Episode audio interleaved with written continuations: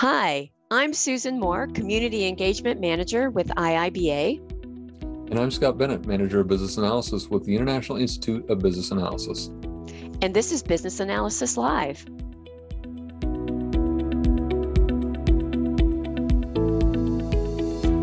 Today, we're talking about a topic that I'm sure many people have asked the question Are you missing a requirement? Um, missing requirements are important. And why is that, Susan? Why are missing requirements so important to us?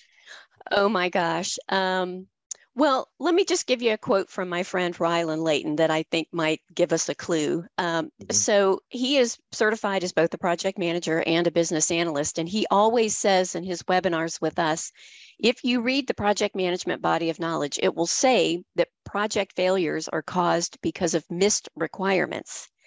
But if you look at what we say here at IIBA in the business analysis body of knowledge, we say that it's missing stakeholders that can lead to those missed requirements. so it sounds like they're kind of passing the buck to business analysts. Um, that that we are the ones accountable for making sure that we always get those requirements. And it does make sense in my experience in my career. Um, typically on large projects, I'm working hip to hip with a project manager. We're partners in crime, shoring up each other's uh, weaknesses. And it, it, really is that project manager is looking at the structure, making things are organized. How are we, what, how are we managing the risks? Uh, whereas do, working the business analysis side is really eh, those stakeholders are key to everything right from the get go. Um, That's right. Identifying who they are making sure you got them all. Um, but not only that, understanding what their needs are, right? That's right. And and really it is. So I, I buy into that. Now I don't know if if PMI is really trying to pass the buck on this, but obviously having the right people at the table are going to be critical to making sure that you hear all of the different perspectives. So um, so it is it is a common reason for project failures, missing stakeholders. So I think today is, is a really great topic because we can talk about, well, how do you avoid that? what impact does that have? And then, you know, let's talk about how do you recover from that? Yeah. Um, talk a little bit about some of the ways that you've used to avoid missing requirements. Yeah. Um, so there are some techniques that I've learned over the years about how to engage the right people and, and, and make sure. So it all starts with stakeholder analysis, right? Who are the players that are impacted by this directly or maybe indirectly? You know, working on a project, maybe you're delivering something that's a sales functionality, but how does that impact your customer service as an example? Those customer service people should be there to help understand what the common problems are. So understanding your stakeholders is the first most important thing. Um, but then when you get into the details and you're working at requirements, you're listing those requirements and you put them all together, uh, a common thing that I see as a challenge for people is how do you get approval on a set of requirements, particularly if you're working in a, a planned approach where you're doing all the requirements up front and then you're moving on with the project. You can end up with a, a, a document that's you know 20 30 pages long and you throw it back to a stakeholder and say tell me if there's anything missing. Um, that's right. really an ineffective approach. So what i like to do is use something called a structured walkthrough. Mm-hmm. and what that is is getting all the stakeholders together and it does take time but setting up the expectations. You might give them a week or two to say here's the requirements document. I need you to read through the whole thing make notes on it and we're going to come together in a meeting. And the expectation, you have to be clear as a facilitator, the expectation is you're coming into the room to provide any corrections or questions. And the way I facilitate that session is usually going through section by section, or in some cases, page by page to say, okay, we're on page one. Is there any feedback, any questions here? And all those stakeholders are in the room or virtual room, and they have an opportunity to ask those questions. The anticipated outcome is you have an approved set of requirements at the end of that session. It is something that can feel like a lot of pressure. Um, it is something that requires experience to be able to pull it off well, especially with really senior stakeholders. Um, but that structured walkthrough is really important to make sure everyone's on the same page and you have everyone's agreement. Speaking of stakeholders, we just want to remind our listeners today that hey, we're live and we want to take your questions. So if you've got questions on missing requirements, if you've got stories to tell, share those in comments because uh, we want to make sure that we answer your questions today. All right, so back to stakeholders. You know, I think one of the questions that is essential as you are interviewing different stakeholders, um, and it's always the last question I ask before I end an interview is who else do I need to talk to? Mm-hmm. Sometimes asking that question can identify somebody else that you may not have thought about, but that through the course of your interview or discussion with your stakeholder, they may say, Oh, you know what? Johnny over in finance, they use this tool. Actually, you need to go talk to them. So all that's just put that in your back pocket and add that to your questions that you always ask because that's a good way to uh, out any other any other stakeholders. Um, you know, I think one of the com the other common things I I see is that very often we we expect those stakeholders to know exactly what their problem is and exactly what their the need is to fill yeah. and they don't uh, many times they are focused on some aspect of business. Sometimes they have just moved on from, I have this problem, to what I need is a button that, a tool that, you know, something like that. So many times they come to us with a solution already in mind. Um, so just a reminder don't just write down what they say. That's not a requirement. And I'm going to quote somebody else today, too, Yulia Kosarenko in her book, um, The Business Analyst Mindset. She talks about requirements don't come from the business, they come from business analysis. And I think that is so true. Um, and so if you're only writing down what the business says, that's not a requirement. And you potentially will miss it because you've got to do that analysis piece of right. what they've said. Yeah. Yeah, that's great. Yeah, for sure. Um, so, all right. So requirements. Um, yeah. a- another important part of requirements. So let's say we've got all the requirements we think and all the stakeholders agree, and we're partway through, and we realize we're partway into the project, and oops, we missed something. Does that ever happen? That has happened, and let me tell you, in my experience, how this generally happens. The tester is testing, and they say, oh, I found a bug, it doesn't do this. And they send it back to the developer, and the developer says, that's not a bug. Dun, dun, dun. It's a missed requirement. And then it gets kicked back to you. Yeah. Yeah, yeah that's typically how that's happened to me. yeah. Yeah, and there used to be a chart we used to use in in I'd say the, the old days, 20 years ago, about the cost of a missed requirement is it expensive exponentially higher the further through a project you get. Mm-hmm. So if you catch it the day after you wrote the requirements, well, no one's really worked on it yet, right? But if you get to that testing stage and the developer's talking to the tester, and that's when you find it, you've potentially got to go back and do a whole lot of rework. So it's it's really uh, the sooner you catch it, the better. Um, if you've got a gut feeling um, or red flag, uh, pursue that feeling understand it. Make sure you do your due, due diligence because if you can catch it early, then it's less expensive. Here, here's here's my little um, way of knowing if I'm working in a really agile environment, lowercase a agile environment, or if I'm working in a more waterfall environment. In an agile environment, if we identify that, oops, we missed a requirement, then the next thing the team will do is make that make whatever that issue is visible to everybody. We'll get it into the backlog. We'll prioritize it, talk about it, fix it. it it's not a big deal. If it's a waterfall environment, we potentially will get into a bit of a blame game. Um, you you know there there is I've been on I, have been part of these conversations where the developer just doesn't want another bug because they are that's a metric they're being measured by and so so naming it as a missed requirement aka not my problem is an important part of that culture. Uh, and so then you've got to create a change request. Maybe that thing will get fixed. Yeah, maybe there will be something that comes out of this in a process improvement session where susan didn't talk to so and so so uh, you know i think how you handle it ultimately really right it's a missed requirement. Things happen things just happen. Um, but I, I think that we can um, hopefully avoid the, the blame game that sometimes comes with that missed requirement. So yeah, and you know, a missed requirement doesn't mean the end of the world. so right.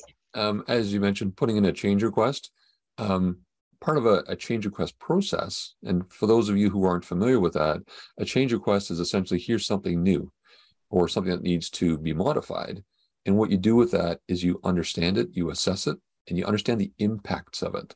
So, hey, if we don't get this, what's it going to do at the end of the day? Is it material? Is it not material? Is it something we can fix after we go to production? Um, so that whole assessment um, is really important to decide what you're going to do with that missed requirement. So um, it doesn't mean it's critical, but in some cases it could be. Uh, yeah, so you really have it, to understand that with uh, the project leader you're working with either way having the conversation about it um, is sometimes the fact that it was missed may indicate that it just wasn't a priority initially um, and either it became a priority as you went on because change happens or it still isn't a priority. And in having that discussion around okay so what we missed it what does that do to the project is a really important one. So either way, I think the conversation should be around what what is the impact of having missed it, and do we need to do anything about it? To yeah. your to your point. Yeah. Um, so just a reminder, um, as Susan said earlier, we are live. So if you've got questions, answer them. If you're listening to this um, on a recorded session, uh, we've got podcasts that are out there. Um, you can certainly send us questions and we can add those questions to our backlog. Um, so feel free to do that as well. Yep, live at iiba.org. That's where you can send your questions, and uh, we'll include them in a in a future broadcast or podcast. Um, Susan, I've got another technique that we can use to hopefully tease out any potentially missing requirements. One technique that I like to use, um, if you think about the toolbox of uh, the 50 plus techniques we can use from business analysis, I love to use swim lane diagrams. And the reason that I like those is the rows represent the roles of who's doing what. And the the boxes are the various tasks, decision points. What I find, the reason I use this tool so much is because if I've got someone, for example, from finance, um, from sales, uh, from operations together in a room, they'll have different perspectives of what we're looking at. And by getting those people in the room and saying, okay, let's go through and document the process, the light bulb starts to go on and finds, Well, I didn't realize that happened. Um, or, hey, you know what? We need a decision here. Or maybe this isn't the most efficient way to do it. Um, so I find that rather than just writing requirements, if you're actually able to go through some process work, it can be a great way to tease things out. And you'll find areas that, you know what, we need a category for reporting purposes. The category should have these values. Let's make sure we capture that up front. Things like that.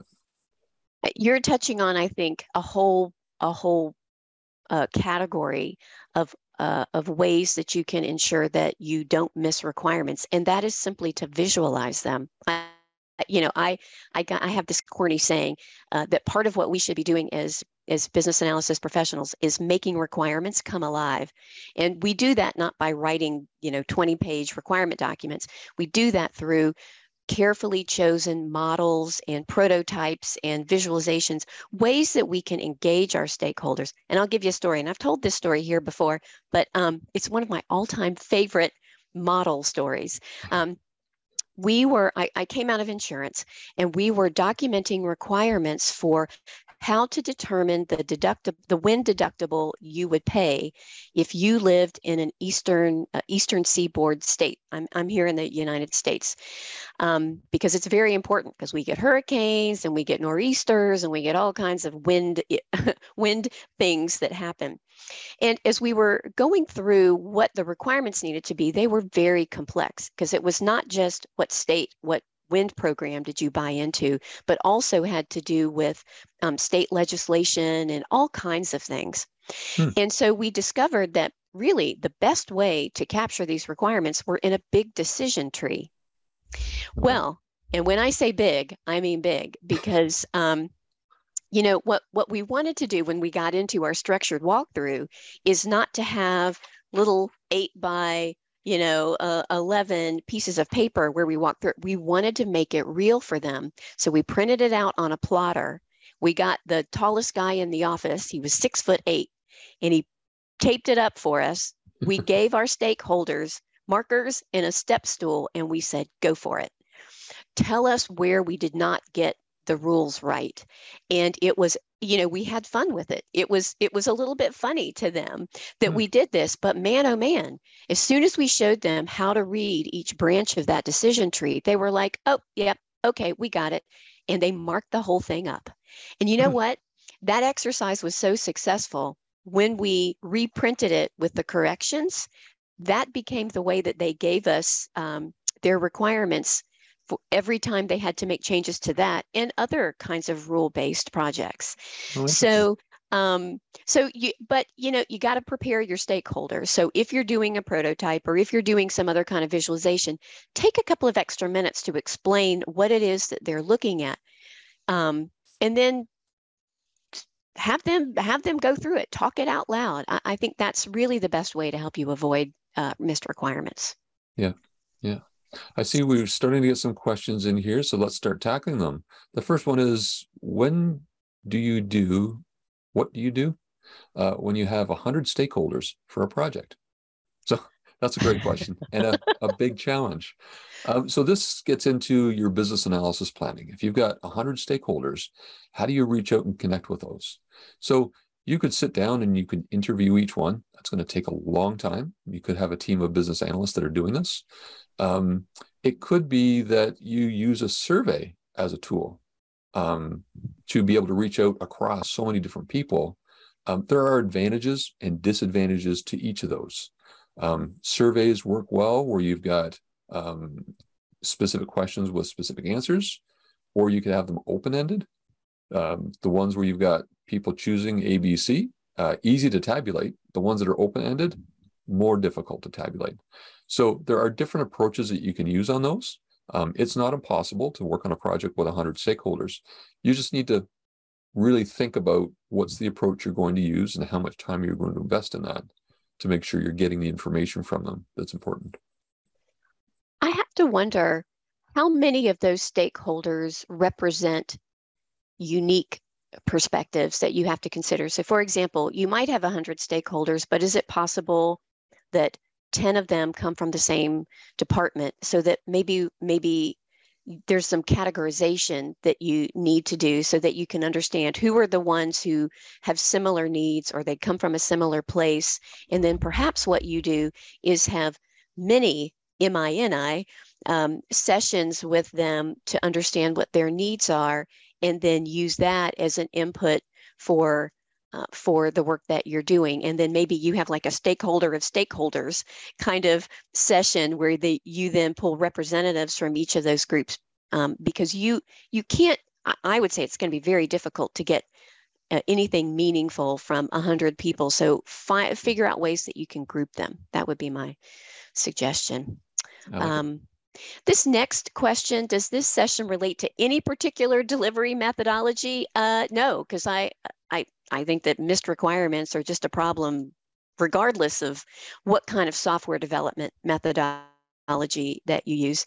I mean, there's probably missed requirements in life. there so are. there are and and jared in from our, our chapter director um he often refers to the grocery list as a requirements document right? and I love that because it's so real, so practical. But if you think about it, you've got five recipes you want to work on that week, and you've got all the ingredients. You forgot to put an ingredient on the list. It's a missed requirement. You know, you're working up your great Italian meal and you forgot the fresh basil. Missed requirement.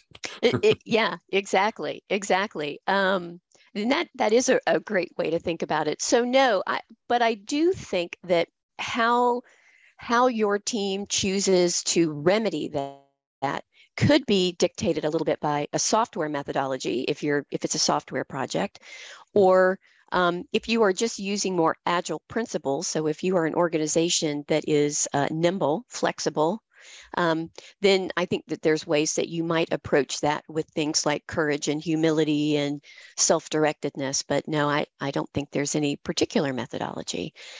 Um, yeah, and I think that question might have come from the way I was describing, you know, having a 20, 30 page requirement document. It mm-hmm. would obviously be waterfall planned approach related.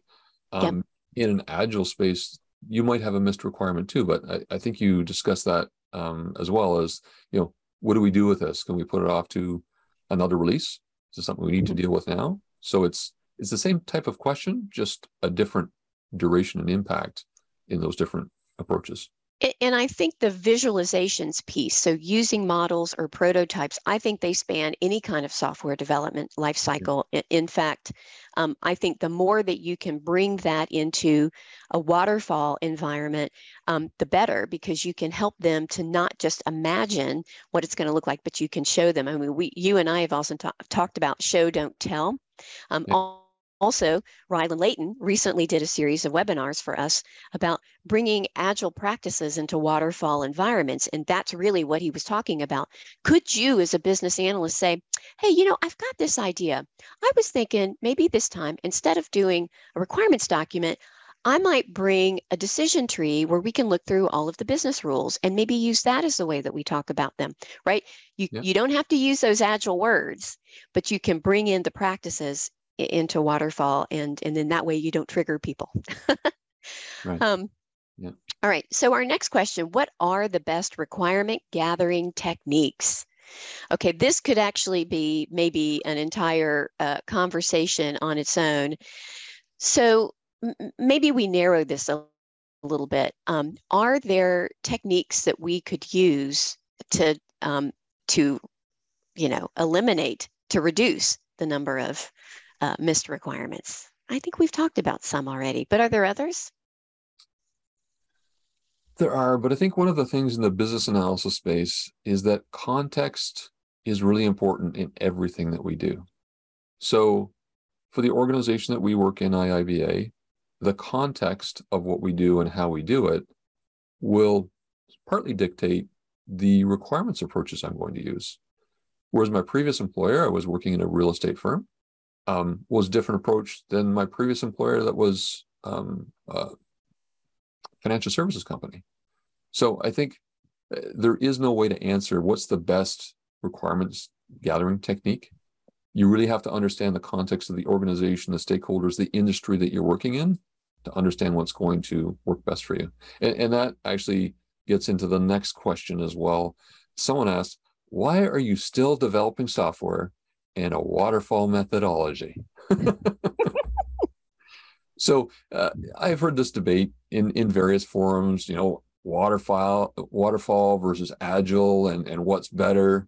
And what's come out of that, from my observation, is both have their uses, but there are a number of organizations doing both hybrid. And, and we've seen this in survey results as well some people doing one, some people doing the other, but it seems more and more people are doing hybrid. And the reason that is, is because um, there are some situations, again, this is about context. There are some situations where you need to do the planning up front before you do the work um, in a waterfall space. There are other environments where time to market agility is really, really important. And therefore, an agile methodology is the best for that. Um, so if you have heard one is better than the other, I would suggest you take a different approach in that and say, what's the right tool for the job I'm using? It's like having a wrench in one hand and a hammer in the other. And what you've got in front of you is a nut. Which one are you going to use? Right. I, do think that we have this negative connotation of waterfall. And and I I I think that there are some organizations who use agile words. Well, we do stand ups and we have user stories and we do all of these things. But if you really look at it, right, because agile is not about the practices, it's really supposed to be about the principles of agile. If you really look at the culture and if you really look at the way that they're getting the work done, it's waterfall. And to me, waterfall environments have um, at their core a command and control um, element to them, meaning even though I'm going to allow my team to do things time boxed and we're going to do all of these practices, in the end, I am still asking you to meet metrics. I still want to see requirement sign offs that do that happen a certain way because you know it's it's a there's a lot of culture change that goes with agile so um, so i don't know that every agile uh, shop is in fact really agile. But I, I do want to say one thing because I also I read this in in a different way, which is that we think that having a requirement specification means that we're waterfall that potentially we think doing the work to have the interviews to pull together requirements is waterfall and it is not in fact i would challenge the the BAs to think about we still have to have requirements uh, it, even if we are doing agile software development agile software development is about um, is about really the development team it, it's not really about the way that we do our requirements. User stories are not requirements. They're they're placeholders for conversations.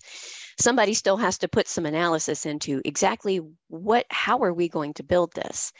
Um, so that's just that's just my two cents. You know, we always I always got something to say about agile. So, anywho, all right, enough enough of that.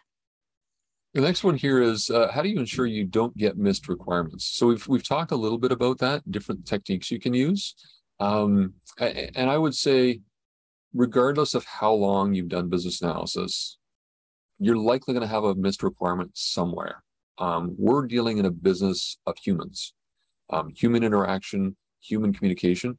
Um, your goal is to get to 99.9% um, but you're going to have it. So some of the techniques we talked about a little bit earlier, um, I think will help in terms of making sure you've got everyone on the same page, things are fully understood, and and that is um, uh, there are so many things behind this question about you know how your documentation is utilized by the teams that that are providing solutions, right? How is it absorbed? How is it understood? How do you work with them? Uh, so there's there's a lot there. The technique alone is not going to ensure that you don't miss requirement.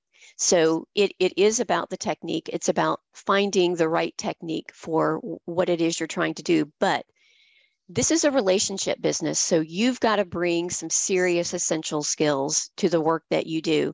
Um, and, and I don't just mean like communication. There's a little bit of emotional intelligence. You really need and active listening. You really have to listen to what people are saying. They are not telling you what the requirements are. You need to be listening for certain words or ways that they're telling you those words so that you can say, hmm, uh, sounds like that might be a pain point for you. Can you tell me more about that? That potentially could be a requirement that you would have missed because they they aren't thinking about telling you that. So, um, so essential skills, um, communication, facilitation, diving deeply of knowing your own biases is also important. Um, I think is what is what gets you to uh, hopefully avoiding missed requirements. Yeah, yeah, for sure. Um, how to avoid conflicts between requirements. You know, I often say there's missed requirements, there's wrong requirements, and there's conflicting requirements. It's like the it's like the triumvirate of bad requirements. Uh, so how do you avoid them? I feel like this is uh, potentially taking us down. We've had a conversation in a previous um, broadcast about requirements traceability. That could be one way. It could be, yeah. And when I think of conflicting requirements or, or conflicts between the requirements, um, I think this is more likely to happen on larger initiatives. I don't know what your mm-hmm. thoughts on this, but um, for example, I led a team of five BAs on one project. Uh, we were touching 100 different systems. And there, because you've got so much breadth, it's difficult for one person to get their mind wrapped around the whole thing.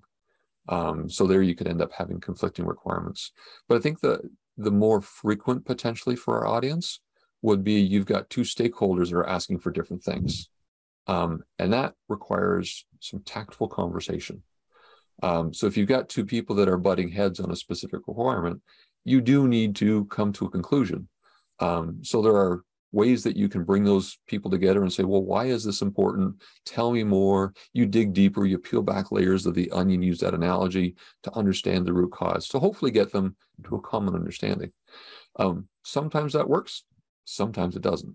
And when that doesn't work, that's when you need to escalate to the senior management to say, here are the scenarios, here are the pros and cons, lay that out for them through the analysis, and give it to the leadership to make the decision. Because um, ultimately, you need a decision. Yeah. Um, so that's where you need to have the stakeholders and leadership involved in the project. And if you've got a good sponsor or a good and or a good project manager this is where you can call them in as your allies yep. to help you because potentially you are getting into some you know, um, political situations. Change is hard in an organization. Uh, first, because you know, on the technical side, you got a lot of stuff to do, but on the people side, it can it can trigger emotions that are really outside of just the requirements. And so sometimes you got to call in your your allies if you are finding you've got conflicts between stakeholders. So that's a great point. Yeah, Um, sure. this is a, a good next question. Is it the BA's job to identify every possible unhappy path, or is it the developer's responsibility to anticipate those based on what they're building? Interesting. Yeah. Um, well, let me say, I, I might say it is, um, it depends. and maybe it's both, actually. Maybe it's both. You know, there's the requirements that we're pulling together to uh, identify the solution, but then there's things that come up as the solution is being developed. I'm, if I am uh, giving input, and by the way, I think this touches on another technique that you could use, which is um, use cases, use case diagramming.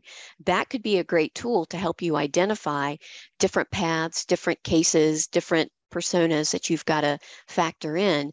Um, uh, and and potentially there's uh, and so that might might help you I don't know that you can know everything, um, especially on complex projects. So I don't know. What do you think?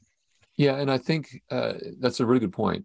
Um, not that you can know everything, but you might not be able to specify. So you've got business requirements, and then you can go down to solution requirements. But if you don't know how the developer is developing the solution, you might not know the scenarios that come up in testing. Yeah. Um, ideally, what you're looking for is to articulate the business need in enough detail that a solution can be developed to meet it. Um, so there might be some unhappy paths that you see when, once the solution's been developed, but hopefully that's minor.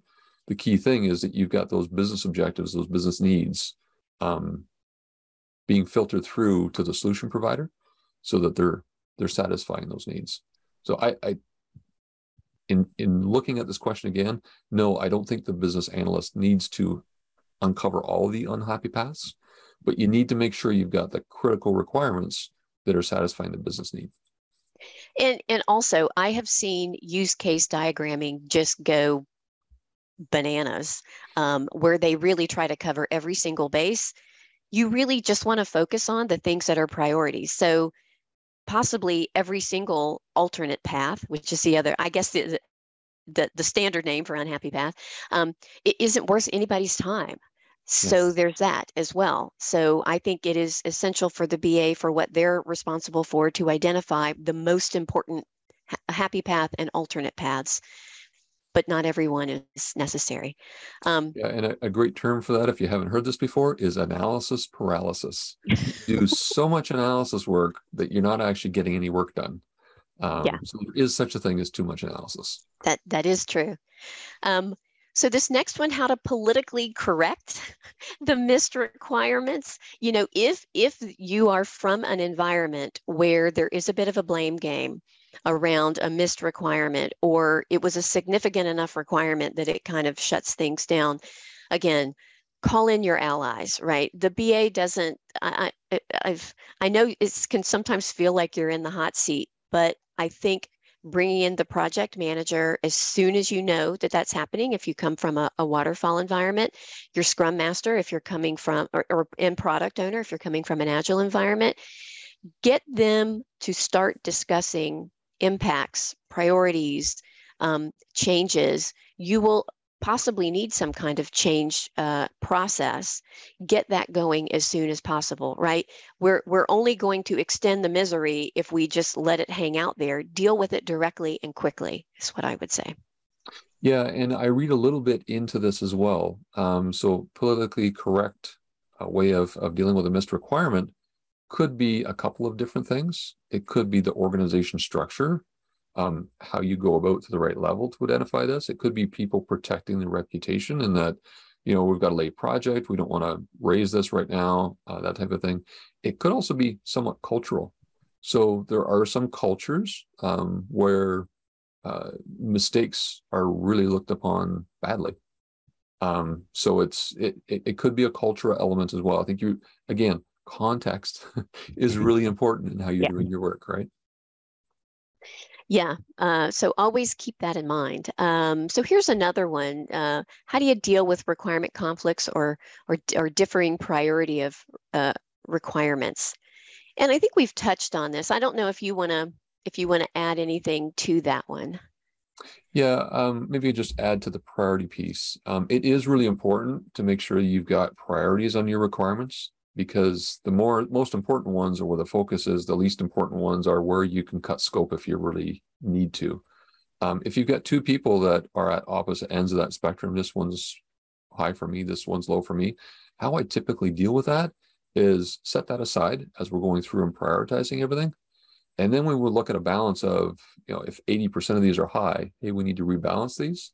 In that rebalancing exercise, I typically find people are more receptive to changing their opinions and thoughts because we're going through that. So um, that's a technique that I use in that specific scenario where you've got people prioritizing things. And this is a great, I think this is a great technique to employ whether you're working in an agile environment or waterfall. Um, you uh, because um, you know as you are delivering features, priorities change. And so if you are finding that it, possibly the priorities are changing because you have delivered something that has now moved the needle. So now that thing that you've just uh, added, now the thing behind it isn't so important, or maybe now the thing is more important than ever. Yeah. Um, so it is good regardless of what kind of environment you're working on. And I like that you you call that a rebalancing technique. I, I think that's a good way, again, to avoid those agile words, um, but to talk about it uh, w- with what it is. We just want to rebalance the load, make sure we're working on the most important things. Yeah. Um, oh, oh, I feel like this one might be for me. Do you see requirement documents separate from user stories? Oh, yeah, I do. Oh, yeah. I do. Um, user stories, and and so I'll give you the, you know, the not Jira answer. Um, I just have a, I have kind of a a knot in my stomach when I hear about um, putting requirement specifications um, like into the tool itself. Um, because connecting them to the user story, the requirement management deep geek in me thinks, how will we ever reuse that? How will I ever help somebody on the support team to know what we built so they can support it or train somebody to use it?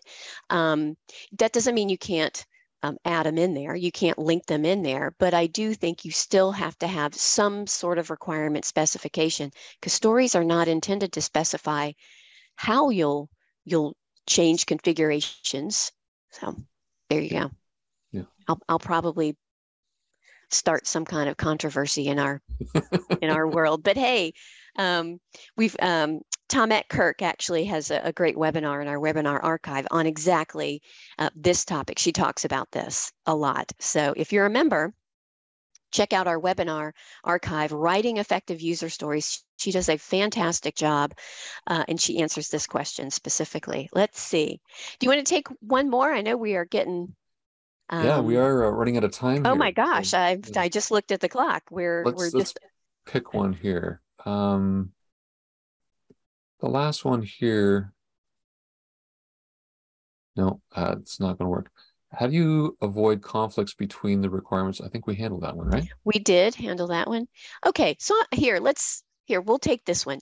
What if we have all the requirements already mentioned and documented, and the client still wants to have an agile methodology to handle the project? Okay, this is a little bit of a strange question because so you've got the requirements all up front. Yep. And now they want to use an agile methodology to deliver it. I think that's fine. Can I tell you this Yeah. is this I think describes a hybrid environment, quite honestly. Yeah. that's exactly what that is, where we have defined everything up front and it's mm-hmm. okay. It's for those of you that think that waterfall is terrible, it's going to be okay. And the client wants to have an agile. So what I hear here is they want to deliver what's the requirements in that that upfront document. They want to deliver it in time boxed iterations. Okay, great. You can do that. Um, you know, you may have to work through the requirement document so that you can split things out into workable chunks. That's okay. But this tells me, and honestly, if you have a client that says, I'd like for you to deliver um, increments of value to me, I'd say high five. Well, let's get on that right now. Um, I think that is great. And again, it's about the agile methodology is about development. It's about the delivery of that. Um, and then I think as a BA, you can help with breaking that out into chunks, prioritizing things, rebalancing as needed, supporting the development team. Like you still have a role in that. So yeah. I think that's great. Yeah. I'll tell you my opinion on one methodology I think is horrible. Um, in the 90s, I was a Lotus Notes software developer. we did a project where we had four developers and four business people, and we tried joint application development. So we oh, paired goodness. up each business person with a developer, and each piece of code and screen got built, and we were moving along really, really fast until we had to take those four pieces and combine them together and make them uniform. And um, I tell you, it, it was a disaster. Tons of rework. But you know the thing that was really missing from that whole project? Requirements. Oh, missing yeah. requirements. well, you and you intentionally miss them entirely, right? Well, we're yeah. working together. Why do we need to write anything down? By the way, that is a common agile myth. We don't write anything down in agile, and that's why I say you still need requirements even in um, agile delivered projects. So, um, great example. I remember those days, by the way. Um, all righty. Well, so let's wrap it up again. Oh gosh, great questions, really great questions for today.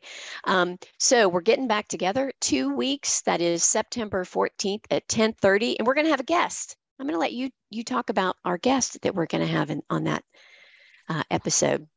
Yeah, so we have uh, Angelo who's going to be joining us. Um, he has a YouTube channel and he's been putting out some short videos. So we thought we'd have him on as a guest.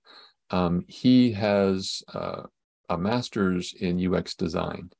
So we're going to chat with him and, and understand uh, sort of his uh, background of UX design and, and how that will help us in the business analysis field. Um, his YouTube channel is about business analysis. Uh, so we'll chat a little bit about that. Um, I know a little bit about the YouTube space, so we're going to have fun with that. Um, so really looking forward to having Angelo with us as a guest on our next session. Yeah, I'm looking for it too. UX is uh, is something that I've dabbled in.